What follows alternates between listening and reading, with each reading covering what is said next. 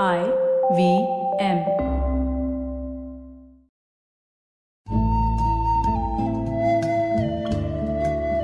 IVM के Hindi travel podcast टेढ़े मेढ़े रास्तों पर आपका स्वागत है टेढ़े मेढ़े रास्ते ही क्यों वो इसलिए कि घूमना भी तो ऐसे ही रास्तों की तरह पेचीदा और लगातार उतार चढ़ाव भरा होता है, जहाँ हर पल कुछ नया देखने और महसूस करने को मिलता रहता है। शर्त बस यही होती है कि आँख कान खुले रहने चाहिए। मैं हूँ केशव चतुर्वेदी और मैं आपको ले चलूँगा इस ज़बरदस्त यात्रा पर। और सुनाऊँगा ऐसी मज़ेदार कहानियाँ, शहरों, किलों, महलों, सड़कों और सबसे अहम इंसानों की, जो पिछले 20 साल से ऐसे ही रास्तों पर भटकते हुए मैंने सिर्फ़ आपके लिए इकट्ठा की हैं। तो आइए शुरू करते हैं। यह कहानी अजीब है। एक छोटी सी मुलाकात, शायद चंद मिनट। अब लगता है मिले भी थे कि नहीं, लेकिन मिले तो थे। बात आज से 20 साल पहले 2001 की है। और वो छोटी सी मुलाकात मेरी ज़िंदगी पर इतना बड़ा असर डालने वाली थी, ये मैंने सोचा भी नहीं था। मनाली से लेह के रास्ते में एक जगह आती है पांग। ये एक छोटी सी नदी घाटी है। इसमें एक तरफ़ दुर्गम पहाड़ियाँ, जिनमें नकीला जैसे दर्रे हैं, और दूसरी ओर लेह की तरफ़ बढ़ते समय मोरे के मैदान हैं। ये नदी घाटी पंद्रह हज़ार फुट से ज़्यादा ऊँची है। यहीं फौजियों के ट्रांजिट कैंप हैं और कुछ स्थानीय तिब्बती परिवार अपने टेंट हाउस बनाकर रहते हैं और सर्दियों में नीचे की तरफ़ केलोंग या जिस्पा चले जाते हैं। यहीं एक कार और मोटरसाइकिल रेस के दौरान मेरी मुलाकात एक ब्रिटिश से हुई, जिसकी उम्र मेरे ही बराबर थी। वो एक मोटरसाइकिल कंपनी पर किताब लिख रहा था और उनकी मोटरसाइकिल से ही पूरा हिंदुस्तान घूम रहा था।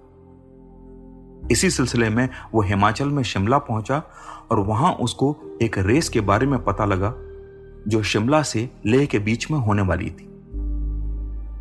उसने अपना नाम रजिस्टर करवा लिया और शामिल हो गया। जब मैं उससे पांग में मिला तो रात हो गई थी और वो अपनी मोटरसाइकिल पर काम कर रहा था। मैंने उससे इंटरव्यू के लिए पूछा तो उसने सुबह का समय दिया और बोला, सुबह नाश्ता साथ करेंगे और तब बातचीत हो जाएगी।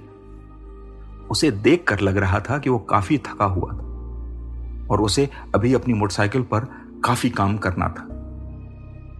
पता नहीं रात वो कब सोया, लेकिन सुबह मैं उसे ढूंढते हुए उसके टेंट पर पहुँचा तो पाया कि वो तैयार होकर मेरा ही इंतज़ार कर रहा था। हम लोग चाय लेकर खड़े हुए और मैंने कैमरामैन से कहा कि इंटरव्यू शुरू करते हैं। उसने अपना नाम जेम्स बताया। यह पूछने पर कि वो कैसा महसूस कर रहा है, वो बोला थक गया हूँ, बदन टूट रहा है और हिम्मत भी जवाब दे रही है। लेकिन मज़ा बहुत आ रहा है। उसने बताया कि वो अकेला ही इस रेस पर निकला, लेकिन अब उसे लग रहा था कि बिना टीम के ऐसी रेस में शामिल होना सही नहीं है, क्योंकि इसमें बहुत ज़्यादा ऊर्जा लगती है। और इंसान और मशीनें दोनों ही प्रकृति और पहाड़ों की कठोर मार के एक जैसे ही शिकार होते हैं। बस पाँच मिनट की बात हुई थी। कि घोषणा हुई, सारे प्रतिद्वंदी मोरे के मैदान में इकट्ठा हों, क्योंकि रेस वहीं से फ्लैग ऑफ़ होगी। हमने विदा ली और मैं अपनी टीम के साथ मोरे के मैदान में सारी टीमों से दूर एक ऊँची सी जगह पहुंचकर अपना कैमरा लगाकर बैठ गया। करीब आधे घंटे बाद रेस शुरू हुई और 60 या 70 कार और मोटरसाइकिल्स ने एक साथ दौड़ना शुरू किया। चारों ओर धूल उड़ने लगी। हमें कैमरे में सिर्फ़ धूल के गुबार दिखाई दे रहे थे और उनके बीच से भागती हुई कुछ कारें। तभी वॉकी टॉकी पर एक घबराई हुई सी आवाज़ सुनाई दी। मोटरसाइकिल पलट गई है। ओवर। सवार घायल है। ओवर। कुछ देर तक बार बार शोर होता रहा। फिर खबर आई कि सवार की पसलियाँ टूट गई हैं और उसकी हालत खराब है। कुछ समय और बीता और फिर सूचना मिली कि सवार फिरंगी है, नाम लिखा है, जेम्स। उसके बाद उसके ब्लड ग्रुप वगैरह की जानकारी दी जाती रही, लेकिन मुझे कुछ सुनाई नहीं दिया। मैं सकते में था कि अभी तो मेरी उससे बात हुई थी। दोनों को क्या पता था कि कुछ ही मिनटों बाद ऐसा हो जाएगा। खबर आई कि मनाली से हेलीकॉप्टर बुलवाया जा रहा है। लेकिन शायद उस दिन मौसम खराब था तो हेलीकॉप्टर नहीं आ पाया। अब हम लोगों को लेह बढ़ने को कहा गया और आयोजक भी घायल जेम्स को लेकर लेह की ओर बढ़ने लगे, जो अब बस 140 किलोमीटर दूर था। लेकिन लेह तक पहुँचते पहुँचते बहुत देर हो चुकी थी। जेम्स बच नहीं पाया। विधि की ऐसी विडंबना देखिए, उसने मुझसे कहा था कि वो लेह पहुंचकर रेस छोड़ देगा, क्योंकि अब उससे जितना एडवेंचर मिलना था, सो मिल गया था। जेम्स ले तो पहुँचा, लेकिन जीवित नहीं। तीन दिन बाद हम वापस शिमला में थे और जेम्स के पिता उसका पार्थिव शरीर लेने आए थे।